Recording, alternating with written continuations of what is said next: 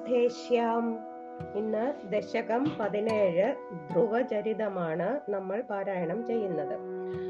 ഓം നമോ ഭഗവതേ വാസുദേവായ. ഓം ശ്രീകൃഷ്ണ പരമാത്മനേ നമഃ. ഓം. ധ്രുവചരിതം എല്ലാവർക്കും അറിയാവുന്നതാണ്. ഭാഗവതം നാലാം സ്കന്ധത്തിൽ എട്ടാം അധ്യായം മുതൽ അഞ്ച് അധ്യായങ്ങളിലായിട്ട് സവിസ്തരം വർണ്ണിച്ചിട്ടുള്ളതാണ് ധ്രുവചരിത്രം.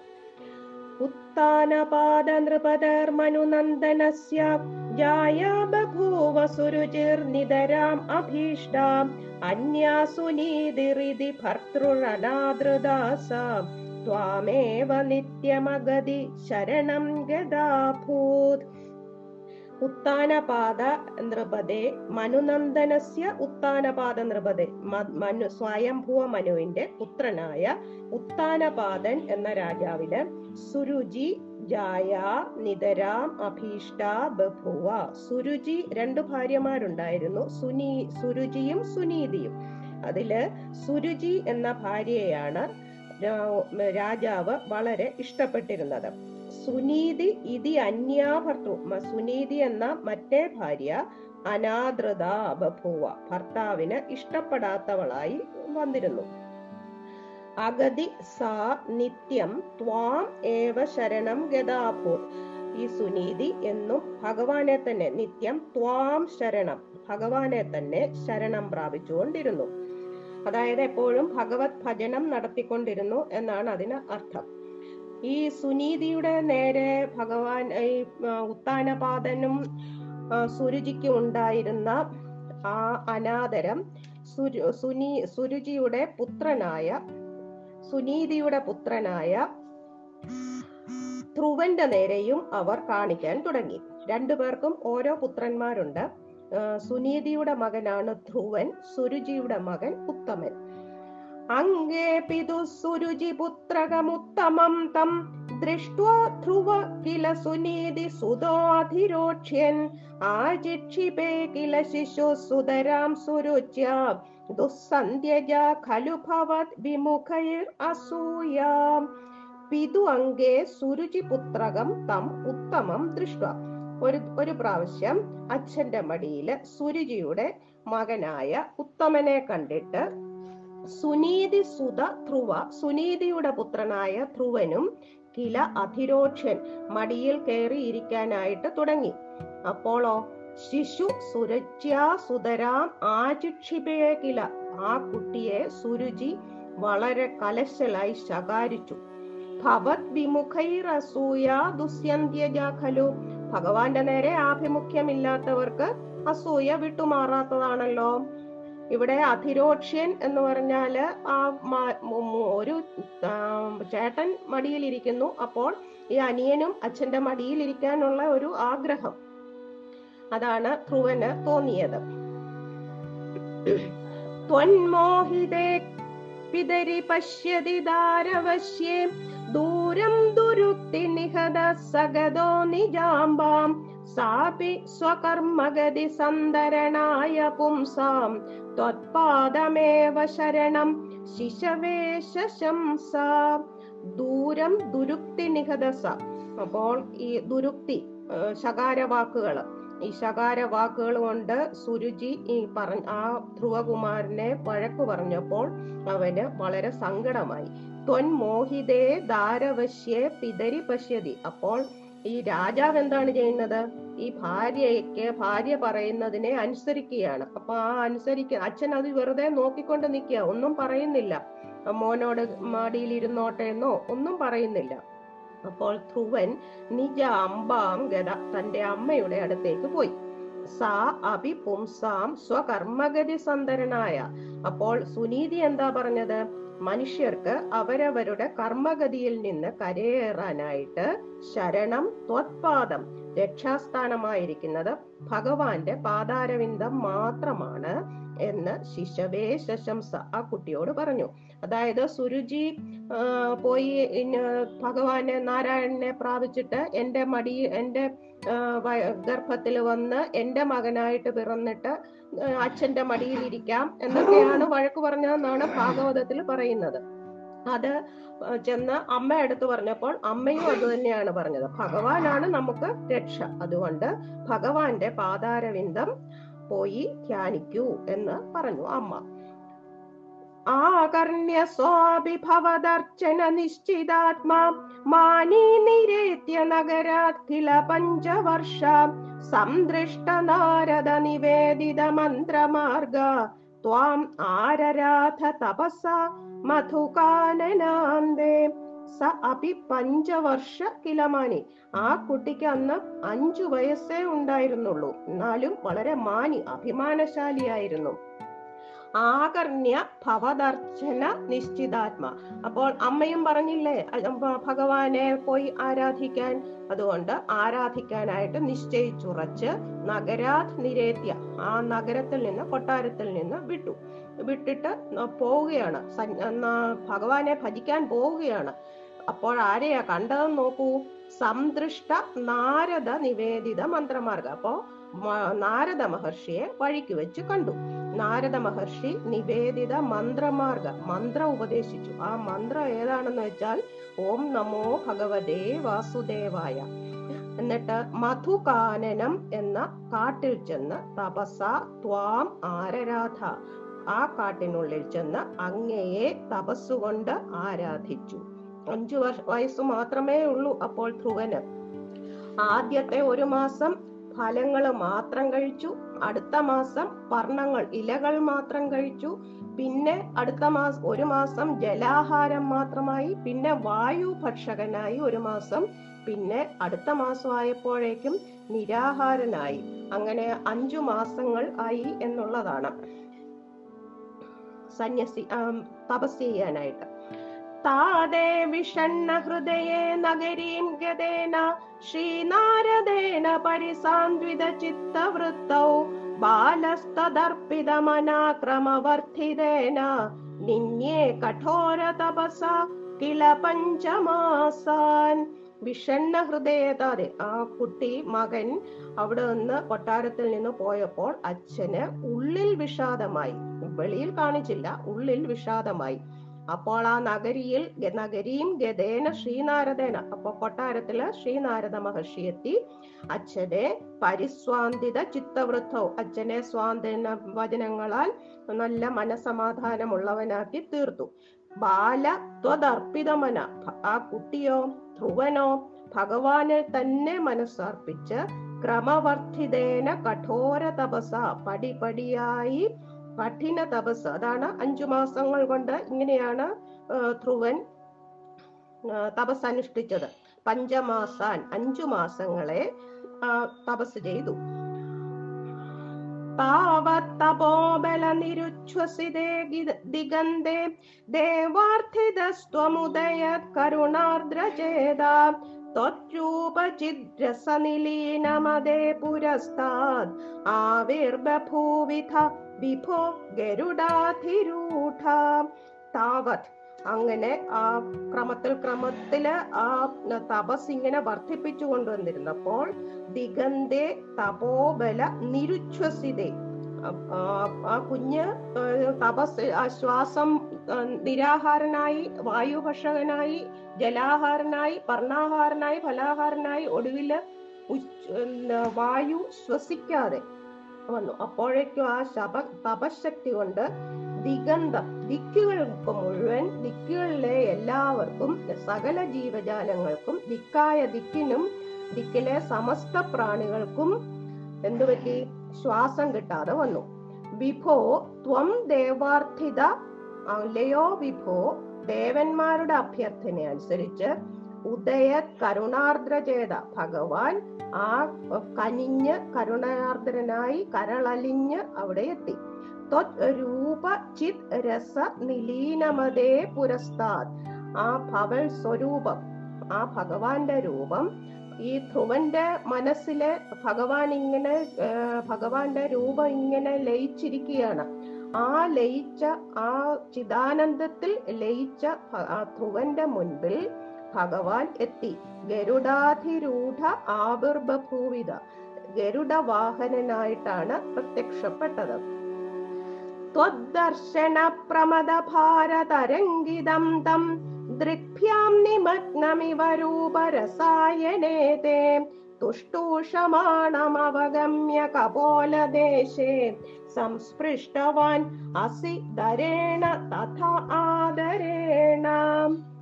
ഭഗവാൻ വന്ന് ധ്രുവന്റെ മുൻപിൽ നിന്നു.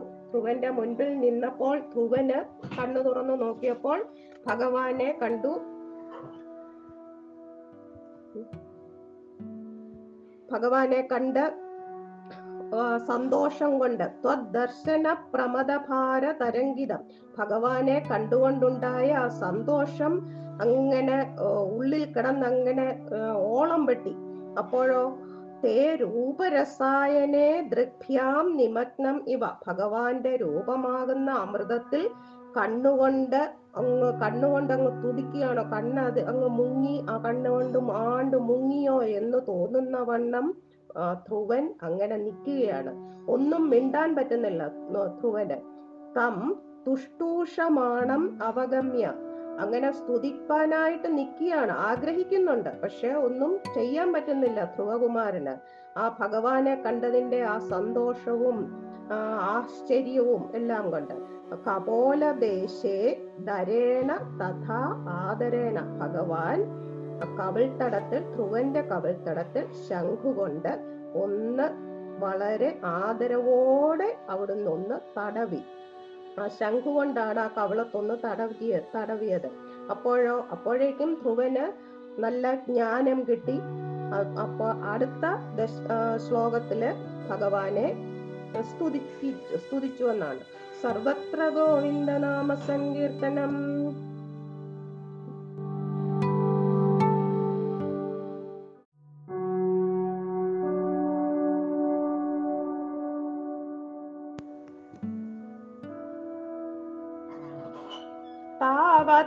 ോബലനിരുച്ഛസിഗന്ധേ ദേവാർത്ഥിതസ്ത്വമുദയ കരുണാർദ്രചേത ത്വച്ഛൂപചിദ്രസനിലീനമദേ പുരസ്താദ് ആവിർബഭൂവിധ വിഭോ ഗരുഡാധിരൂഢ. സർവത്ര ഗോവിന്ദ നാമ സങ്കീർത്തനം. ഗോവിന്ദ ഗോവിന്ദ. ത്വദ്ദർശന പ്രമദ ഭാരതരംഗിതം താം തം ദൃഗ്ഭ്യാം നിമഗ്നമിവ രൂപരസായനേ തേ തുഷ്ടൂഷമാണമവഗമ്യ കപോലദേശേ സംസ്പൃഷ്ടവാൻ അസി ദരേണ തഥാദരേണ. താവത് വിബോധ വിമലം പ്രണുവന്ദമേനം ആഭാഷധാസ്ത്വമവഗമ്യ തദീയ ഭാവം രാജ്യം ചിരം സമനുഭൂയ ഭജസ്വഭൂയ സർവോത്തരം ധ്രുവ പദം വിനിവർത്തിഹീനം. താവത് വിബോധ വിമലം, അപ്പോഴേക്കും അന്ന് തടവി ഭഗവാൻ ആ ശംഖുകൊണ്ട്, ഭഗവാന്റെ പരിശുദ്ധമായ ആ ശംഖുകൊണ്ട് ഒന്ന് തട കവിൾത്തടത്തിൽ ഒന്ന് തടവി കഴിഞ്ഞ കഴിഞ്ഞപ്പോഴേക്കും ധ്രുവന് ജ്ഞാനം വന്ന് മനോമാലിന്യമെല്ലാം അകന്നവനായി, വിബോധ വിമലം മനോമാലിന്യമെല്ലാം അകന്നവനായി പ്രണുവന്തം ഏനം ധാരാളമായി സ്തുതിച്ചു ഭഗവാനെ. അപ്പോൾ ധ്രുവകുമാരനോട് ഭഗവാൻ തദീയ ഭാവം അക അവഗമ്യ ത്വം ആഭാഷധ, ആ കുഞ്ഞിന്റെ മനസ്സിൽ എന്താണെന്നുള്ളത് മനസ്സിലാക്കിയിട്ട് വേറൊന്നും അവന് ആവശ്യമില്ല, ഭഗവാന്റെ ഭക്തി മാത്രം മതി. ഇങ്ങനെ ആഭാഷധ ഇങ്ങനെ അരുളി ചെയ്തു. ധ്രുവ അല്ലയോ ധ്രുവ, ചിരം രാജ്യം സമനുഭൂയ വളരെ കാലം രാജ്യത്തെ നന്നായി ഭരിക്കുക, ഭൂയ സർവോത്തരം പിന്നെ എല്ലാ സ്ഥാനങ്ങളെക്കാളും മികച്ചതും വിനിവർത്തിഹീനം പുനരാവൃത്തി ഇല്ലാത്തത്, അതായത് ജന ജനന മരണങ്ങൾ ഇല്ലാത്തത് ആയ സ്ഥാനത്തെ പദം ഭജസ ആയ സ്ഥാനത്തെ പ്രാപിച്ചുകൊള്ളുക. ഇത് വായി ഇത് വായിക്കുമ്പോൾ സർവോത്തരം ധ്രുവ കഴിഞ്ഞ് ഒരു ചെറിയ സ്റ്റോപ്പ് ഇട്ടിട്ട് വേണം പദം വിനിവർത്തിഹീനം എന്ന് വായിക്കാൻ, അല്ലാതെ ധ്രുവ പദം എന്നൊന്നിച്ചു വായിക്കുകയല്ല ചെയ്യുന്നത്. വിനിവർത്തിഹീനമായ പദം അതാണ് ധ്രുവന് നൽകുന്നത്. നമ്മളിപ്പോഴും കാണാറുണ്ടല്ലോ ധ്രുവനെ, ധ്രുവ നക്ഷത്രമായിട്ട് നമ്മൾ കാണാറില്ലേ ആകാശത്ത്.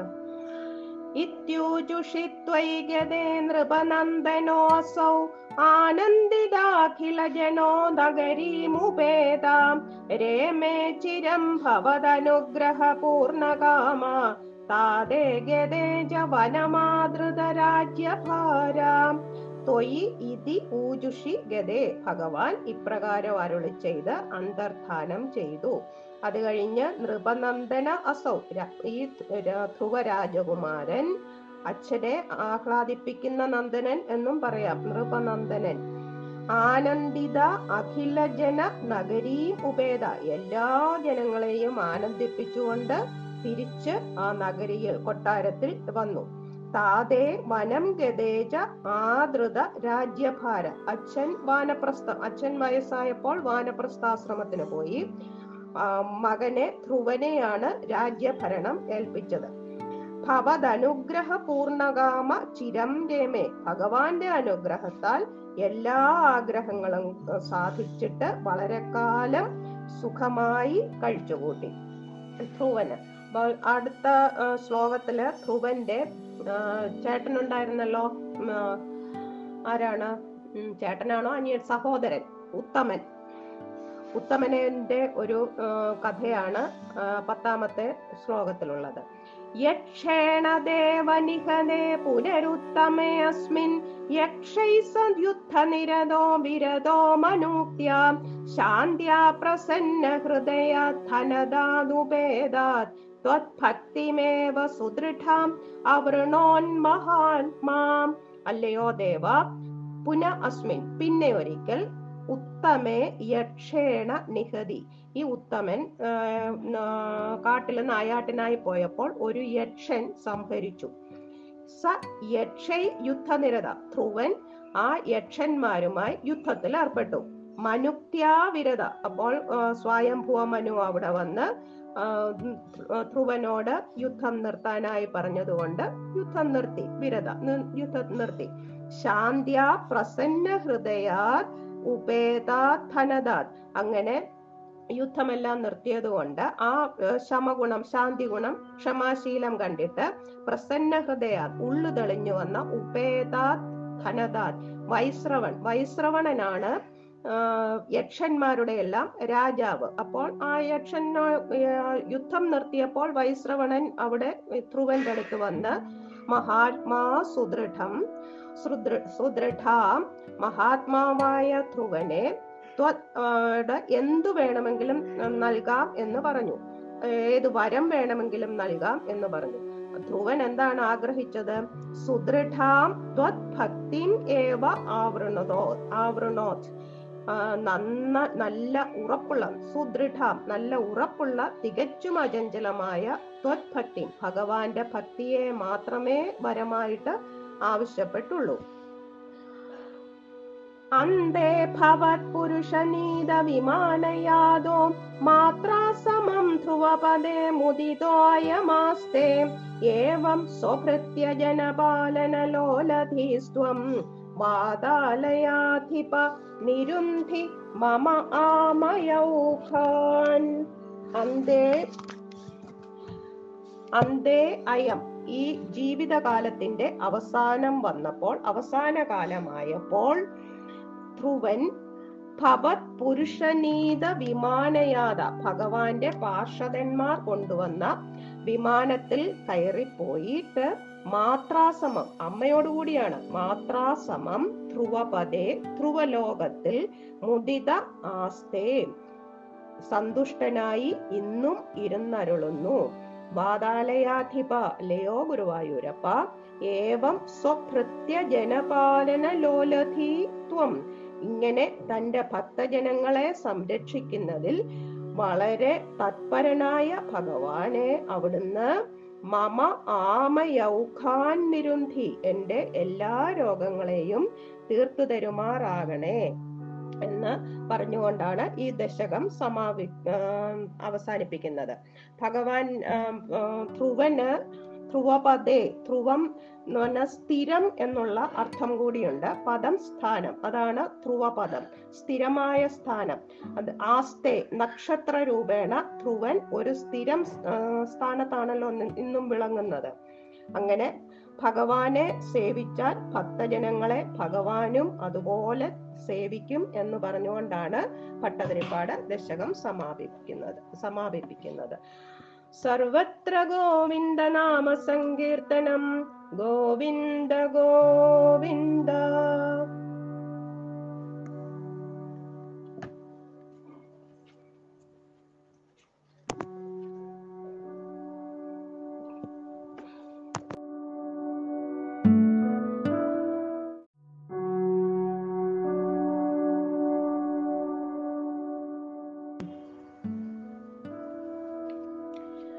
രാധേശ്യാം, ഇന്ന് നമ്മൾ ദശകം പതിനെട്ടാണ് പാരായണം ചെയ്യുന്നത്. ദശകം പതിനെട്ട് പൃഥുചരിതം, പൃഥു ചക്രവർത്തിയുടെ ചരിതമാണ് ഈ ദശകത്തിൽ പറഞ്ഞിരിക്കുന്നത്. ജാതസ്യ ധ്രുവകുലയേവ തുംഗകീർത്തേർ അംഗസ്യ വ്യജനിസുദസ്സവേന നാമാം യദ്ദോഷവ്യഥിതമതിസരാജവര്യ ത്വത്പാദേ നിഹിതമന വനം ഗതോ അഭൂത്. ധ്രുവകുല ഏവ ജാതസ്യ, ധ്രുവന്റെ തന്നെ കുലത്തിൽ പിറന്ന, തുംഗകീർത്തേ അംഗസ്യ, വളരെ പ്രസിദ്ധനായ അംഗരാജാവിന്, അംഗസ്യ അംഗരാജാവിന്, വേനനാമ സുത വ്യജനി, വേനൻ എന്ന പേരിൽ അറിയപ്പെടുന്ന ഒരു മകൻ ഉണ്ടായി. യദ്ദോഷവ്യഥിതമതി സ രാജവര്യ, ആ മകന്റെ ദോഷം കൊണ്ട്, ആ മകന് ഒരു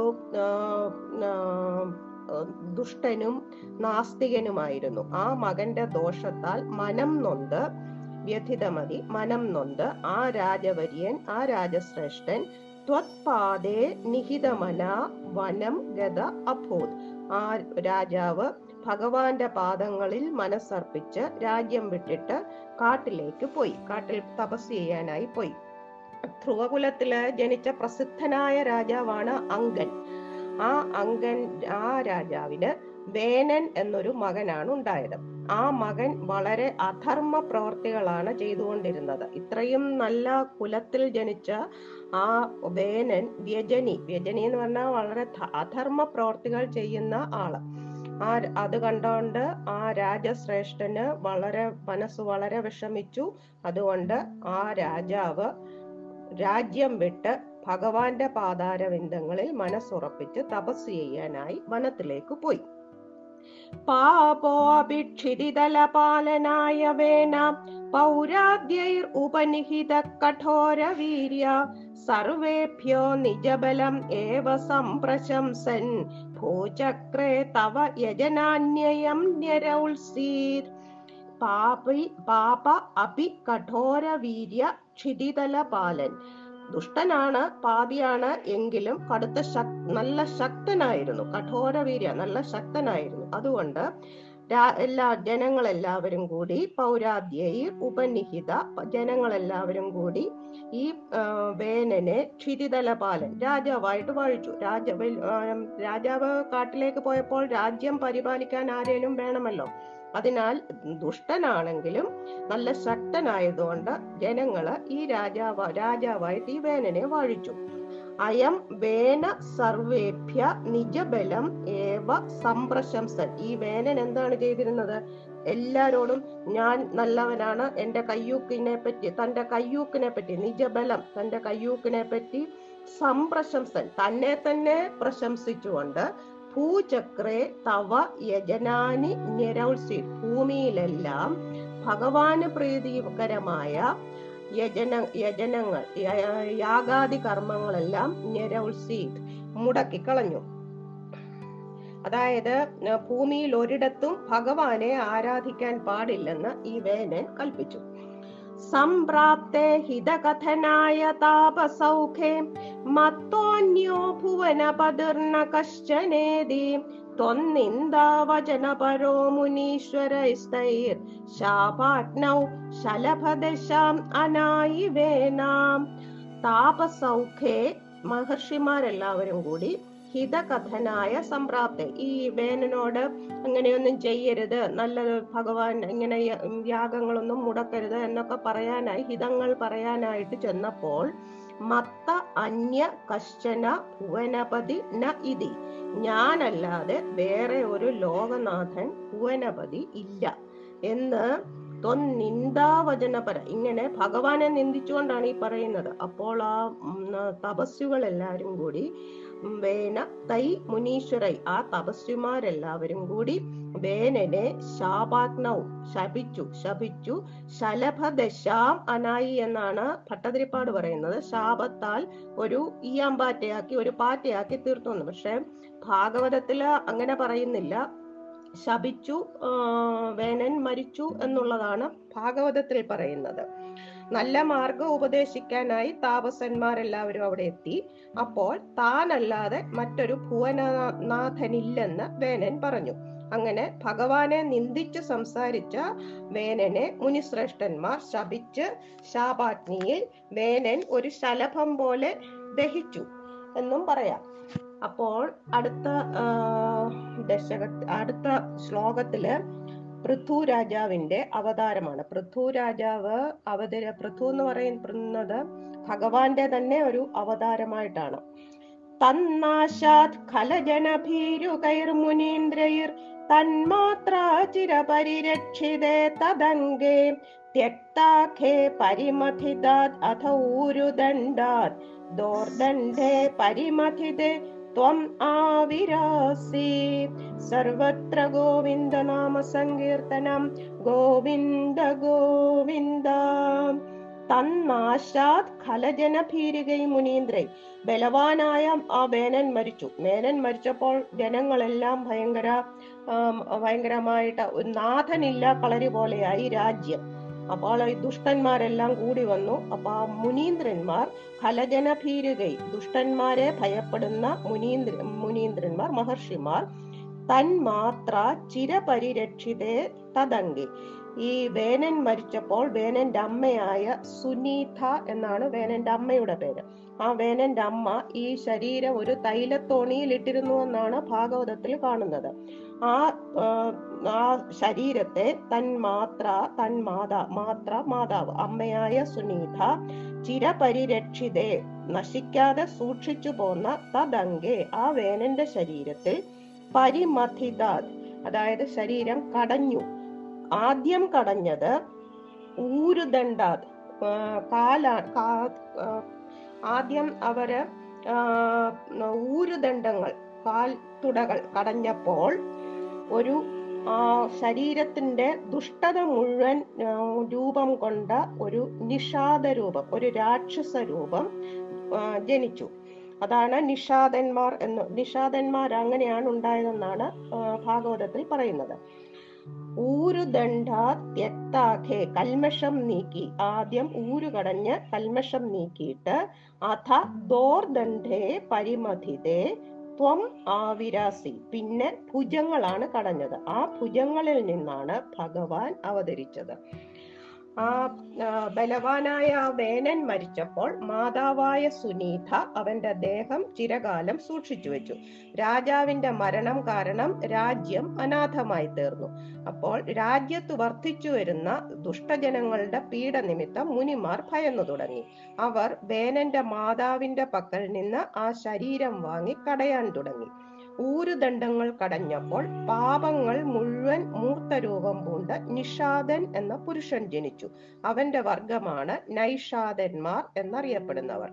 പാപമുക്തമായ ശരീരത്തിന്റെ ബാഹുദണ്ഡങ്ങൾ കൈകൾ കടഞ്ഞപ്പോൾ ഭഗവാൻ അവിടെ നിന്നും അവതരിച്ചു.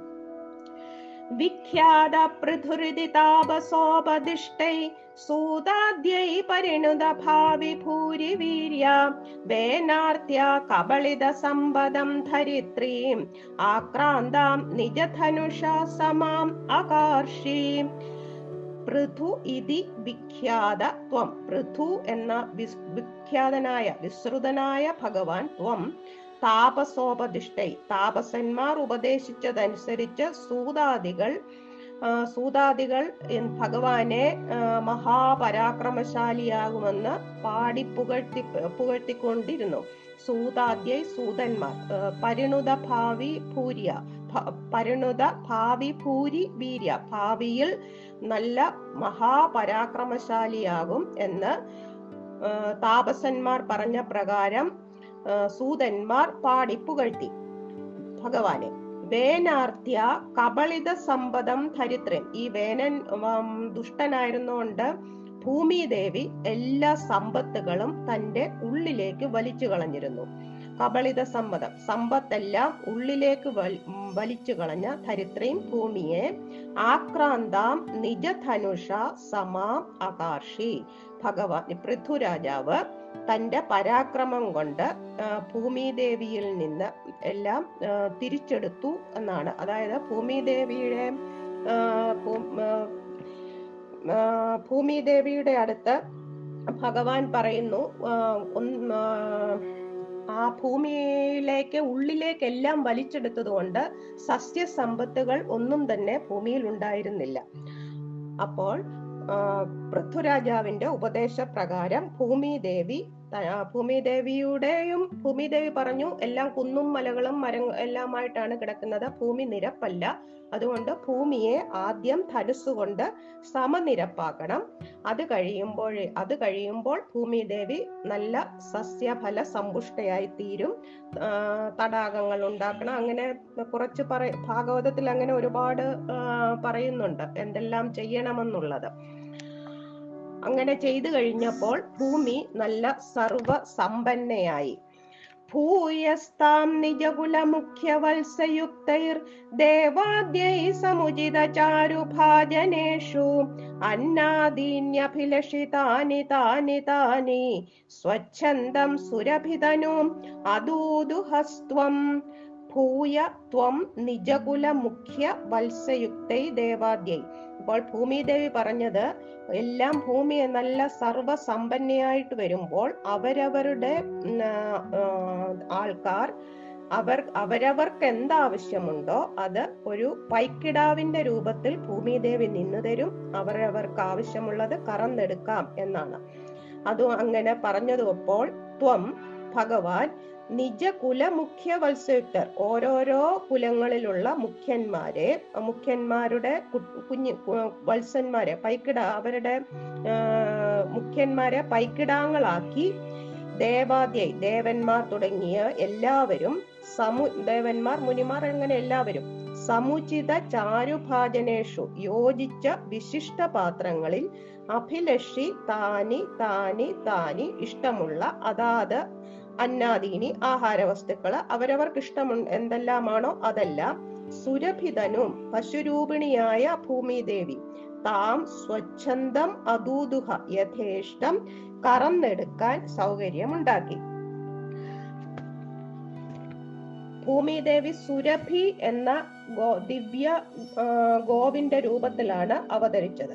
പൃഥു ചക്രവർത്തിയായ ഭഗവാൻ അവരവരുടെ കുലമുഖ്യനെ പശുക്കുട്ടിയാക്കിക്കൊണ്ട് തങ്ങളുടെ ഇഷ്ടപദാർത്ഥങ്ങളെ കറന്നെടുക്കാൻ അനുവദിച്ചു. ആദ്യം പൃഥുരാജാവ് തന്റെ കുലമുഖ്യനായ മനുവിനെ കിടാവാക്കി പാണിയാകുന്ന പാത്രത്തിൽ സകല സസ്യങ്ങളെയും കറന്നെടുത്തു.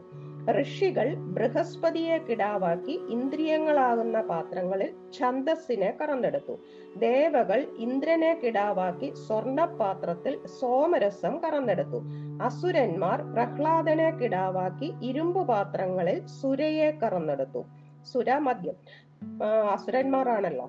ഗന്ധർവന്മാർ വിശ്വകർമാവിനെ കിടാവാക്കി മധുര സംഗീതവും കറന്നെടുത്തു. അങ്ങനെ ഓരോരുത്തരും അവരവർക്ക് ആവശ്യമുള്ളത് ഭൂമിദേവിയായ ഗോവിൽ നിന്ന് കറന്നെടുത്തു.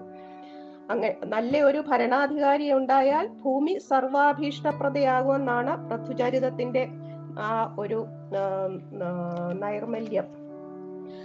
ആത്മാനം യജതി മഖൈസ്ത്വയി ത്രിധാമൻ ആരബ്ധേ ശതമവാജിമേധയാഗേ സ്പർദ്ധാലു ശതമഖയേത്യനീജവേഷോ ഹൃത്വാശ്വം തവ തനയാത് പരാജിതോ അഭൂത്.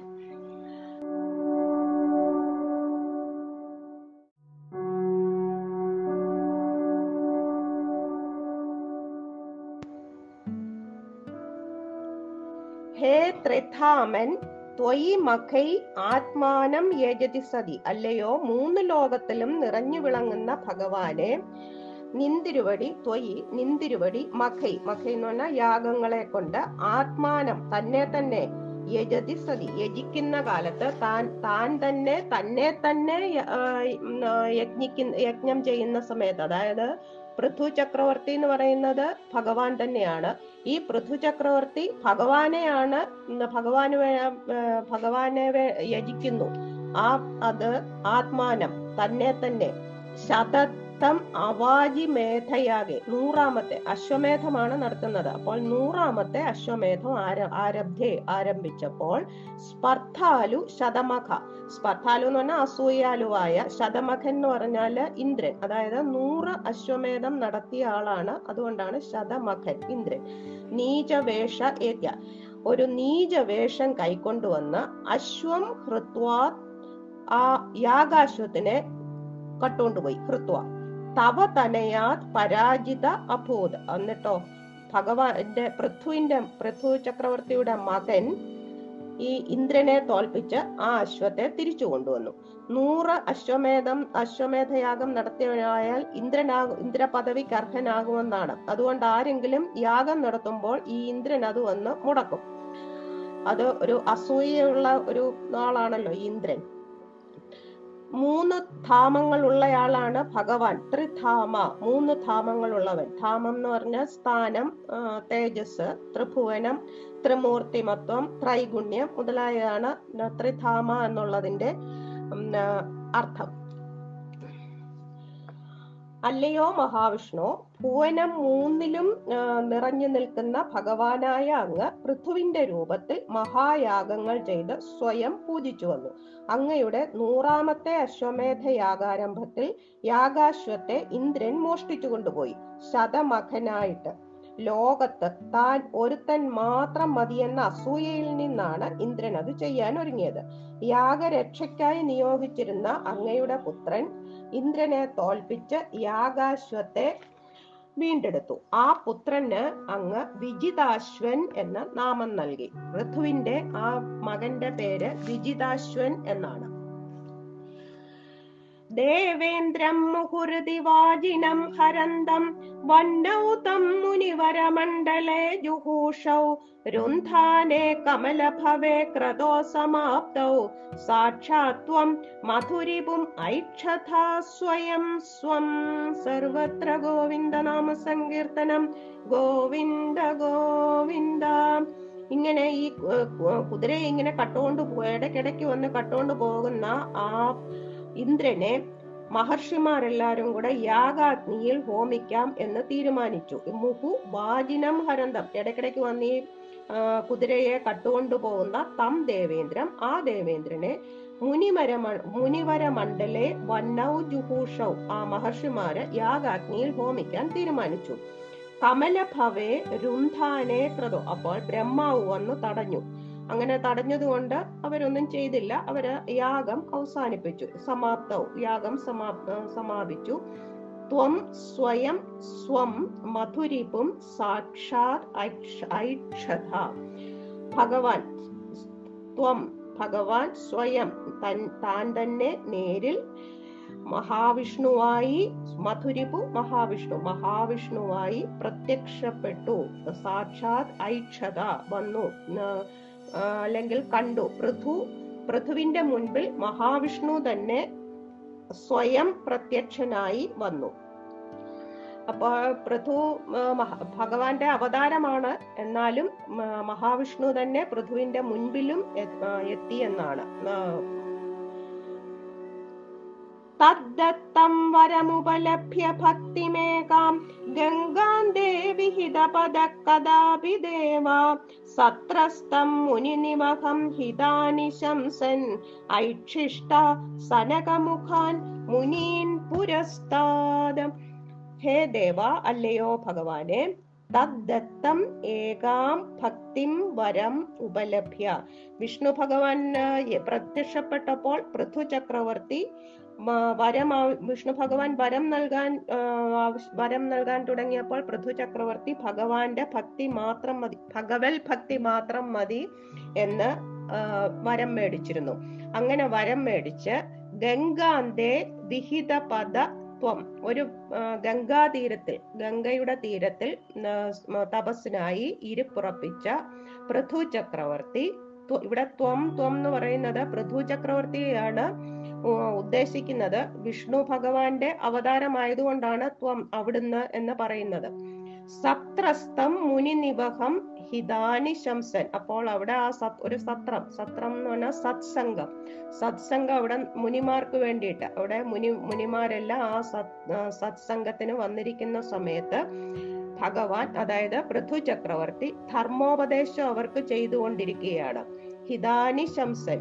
അപ്പോൾ പുരസ്താത് സനകമുഖാൻ മുനീൻ ഐക്ഷിഷ്ട. സനകാദികളായ മുനിമാര് അവിടെ എത്തി, ഐക്ഷിഷ്ട കണ്ടു, അവിടെ എത്തി. ഭഗവാൻ അവതാരമൂർത്തിയാണെങ്കിലും തനിയെ സ്വന്തം കർമ്മം അത് അനുഷ്ഠാനം ചെയ്യണം. അവതാരങ്ങൾ എടുത്താലും അവർ കർമ്മങ്ങൾ ചെയ്യണം. ആ സ്വയം കർമാനുഷ്ഠാനം ചെയ്ത് മറ്റുള്ളവർക്ക് മാതൃക കാട്ടിക്കൊടുക്കുകയാണ് ചെയ്യുന്നത്. വിജ്ഞാനം സനകമുഖോദിതം ദധാന സ്വാത്മാനം സ്വയമഗമോ വനാന്തസേവി തത്താദൃക് പൃഥുവപുരീശ സത്വരം മേ രോഗൗഖം പ്രശമയ വാദഗേഹവാസിൻ. സനകമുഖോദിതം വിജ്ഞാനം ദധാന. അപ്പോൾ അത് ഭഗവാൻ ഇങ്ങനെ സ്വയം ധർമ്മോപദേശം ചെയ്തുകൊണ്ടിരുന്ന പൃഥു ചക്രവർത്തി സ്വയം ധർമ്മോപദേശം ചെയ്തുകൊണ്ടിരുന്ന സമയത്ത് സനകമുഖാദികൾ സനക സനകാദികൾ അവിടെ എത്തി. അവരും വിജ്ഞാനം ദധാന, അവരും എല്ലാ ജ്ഞാനങ്ങളും ഉപദേശിച്ചു. ഈ പൃഥു ചക്രവർത്തിക്ക് അവർ ജ്ഞാനം ഉപദേശിച്ചു കൊടുത്തു. തപോവൻ വനാന്ത സേവി ത്വം സ്വയം സ്വാത്മാനം അഗമ. ആ ജ്ഞാനം ഗ്രഹിച്ചുകൊണ്ട് തപോവനവാസിയായിട്ട് തപസ് ചെയ്ത് ഭഗവാൻ സ്വസ്വരൂ സ്വരൂപത്തെ സ്വാത്മാനം സ്വസ്വരൂപത്തെ പ്രാപിച്ചു. അതായത് ഭഗവാൻ മുക്തനായി മുക്തനായി തിരിച്ച് വൈകുണ്ഠത്തിൽ എത്തി എന്നുള്ളതാണ്. പൃഥു ചക്രവർത്തിയായ അവതാരം സമാപിപ്പിച്ചിട്ട് മുക്തനായിട്ട് തിരിച്ച് വൈകുണ്ഠത്തിൽ എത്തി. ഹേ വാതഗേഹവാസിൻ, അല്ലയോ ഗുരുവായൂരപ്പനായ സർവേശ്വര ഈശ സർവേശ്വര, തത്താദൃക് പൃഥുവപു ത്വം, അപ്രകാരമെല്ലാമുള്ള പൃഥുവായി അവതരിച്ച ധർമാനുഷ്ഠാനത്തിന് മാതൃക കാണിക്കാനായി പൃഥുവായി അവതരിച്ച അവിടുന്ന് ത്വം മേ രോഗൗഖം സത്വരം പ്രശമയ, എന്റെ രോഗമെല്ലാം വേഗത്തിൽ മാറ്റിത്തരണേ എന്ന് പ്രാർത്ഥിച്ചുകൊണ്ട് ഈ ദശകം സമാപി സമാപിപ്പിക്കുന്നു. ഇതില് ഭാഗവതം നാലാമത്തെ സ്കന്ധത്തില് പതിമൂന്ന് മുതൽ ഇരുപത്തിമൂന്ന് വരെയുള്ള അധ്യായങ്ങളിലാണ് പൃഥുവിന്റെ ചരിത്രം സംഗ്രഹിക്കപ്പെട്ടിരിക്കുന്നത്. ആ അധ്യായങ്ങളിലാണ് വർണ്ണിച്ചിരിക്കുന്നത്. അതിന്റെ സംഗ്രഹമാണ് ഈ ദശകം. സർവത്ര ഗോവിന്ദ നാമ സങ്കീർത്തനം. ഗോവിന്ദ ഗോവിന്ദ.